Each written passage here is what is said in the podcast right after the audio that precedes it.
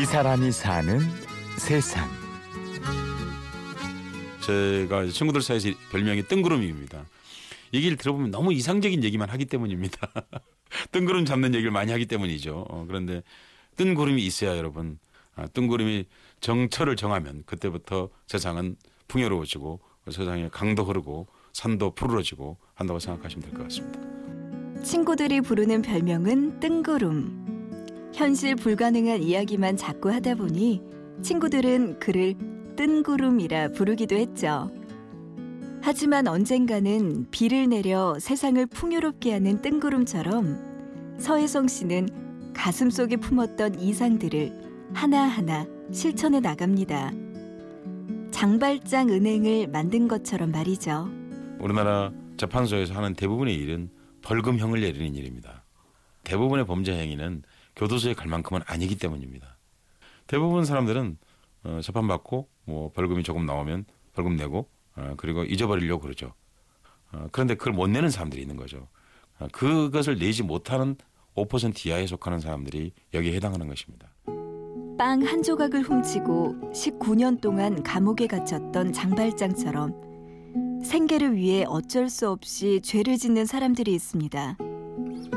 대부분 경미한 죄라 벌금형으로 끝나지만 이들은 벌금을 낼 형편이 못 돼 감옥에 가게 되죠.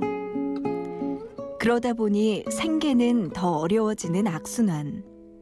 이들에겐 가난이 바로 감옥입니다. 벌금을 받아서 어, 교도소에 수용되고 있는 사람들에게 5만 원 혹은 10만 원씩을 지원해주는 프로그램입니다. 세계에서 어, 자유의 값이 가장 싼 나라가 있습니다. 대한민국입니다. 하루에 5만 원 혹은 10만 원이면 어떤 약자의 자유를 사줄 수 있습니다. 아, 그것이 장발장 은행을 기획한 취지입니다. 100만 원의 벌금을 못 낸 사람이 감옥에 있어야 하는 시간은 20일. 서혜성 씨는 하루에 5만 원에 해당하는 이 돈을 자유의 값이라고 부릅니다. 벌금을 낼 수 없어 감옥에 갇힌 가난한 사람들에게 자유의 값을 빌려주는 일. 장발장 은행이 하는 일인데요. 작가였던 서혜성 씨는 어떻게 이 일을 시작하게 된 걸까요? 제가 교도소 강의를 여러 번 다녔는데요. 40대 중년은 저에게 이런 얘기를 했습니다. 아내는 집을 나갔고 나에겐 두 딸이 있다. 트럭 운전을 해서 먹고 사는데 어느 날 피곤해서 잠깐 졸았던 것 같다. 그래서 접촉 사고를 냈다. 어, 벌금이 300만 원 벌금이 나왔는데 자기는 500만 원의 보증금을 걸고 월세에 살고 있는데 그 만약에 500만 원 있는 걸 빼면 우리 아이들은 갈 곳이 없다. 어, 그래서 그 방을 뺄 수 없었다라고 그런 말을 했습니다. 그 중학생인 딸이 혹시라도 어떻게 될까 봐서 집 안에만 있어라. 그럼 아빠가 돌아와서 너희들과 같이 살자. 이렇게 얘기를 했다는 겁니다. 근데 제가 그 말을 들으면서 다시 생각해도 제가 가슴이 너무 아프거든요. 아, 이분에게도 이 세상은 조금 따뜻한 손길을 내밀 수 없는 것인가 하는 너무나 안타까운 마음이 들었던 것이죠. 몇 년 전 인권연대의 부탁으로 교도소 수감생들을 위한 강연을 했었죠. 그때 300만 원이 없어 어린 두 딸을 두고 감옥에 가야 했던 40대 트럭 운전사를 만났습니다. 돈이 없어 감옥에 갇히고 마음의 문을 굳게 닫은 19살 소년도 만났죠. 한 시간 동안 내내 얼굴을 들지 않았습니다. 아, 그래서 왜 내가 다가가서 이제 어깨를 감싸면서 같이 얘기를 해봤습니다. 아, 그때 그 청소년이 비웃는 거예요. 아직 대화를 하지 않았는데요.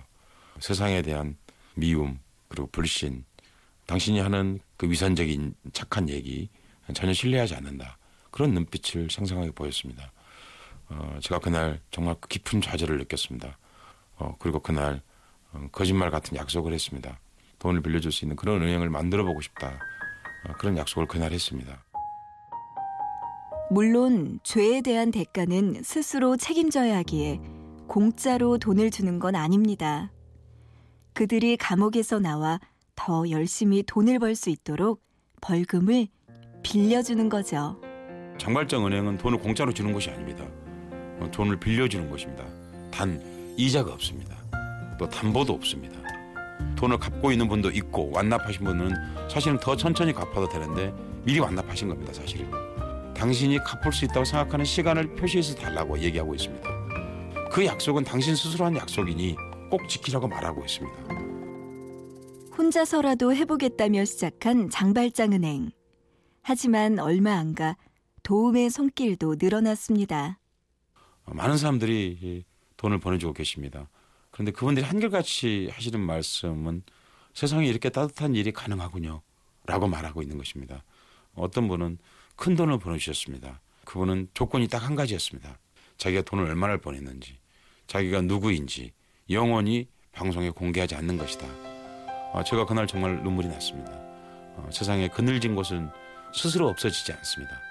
우리가 양지가 되어서 그 그늘을 없애려고 노력할 때만 비로소 양지가 되는 것입니다. 그리고 서혜성 씨의 바람대로 선의는 또 다른 선의로 이어지고 있습니다.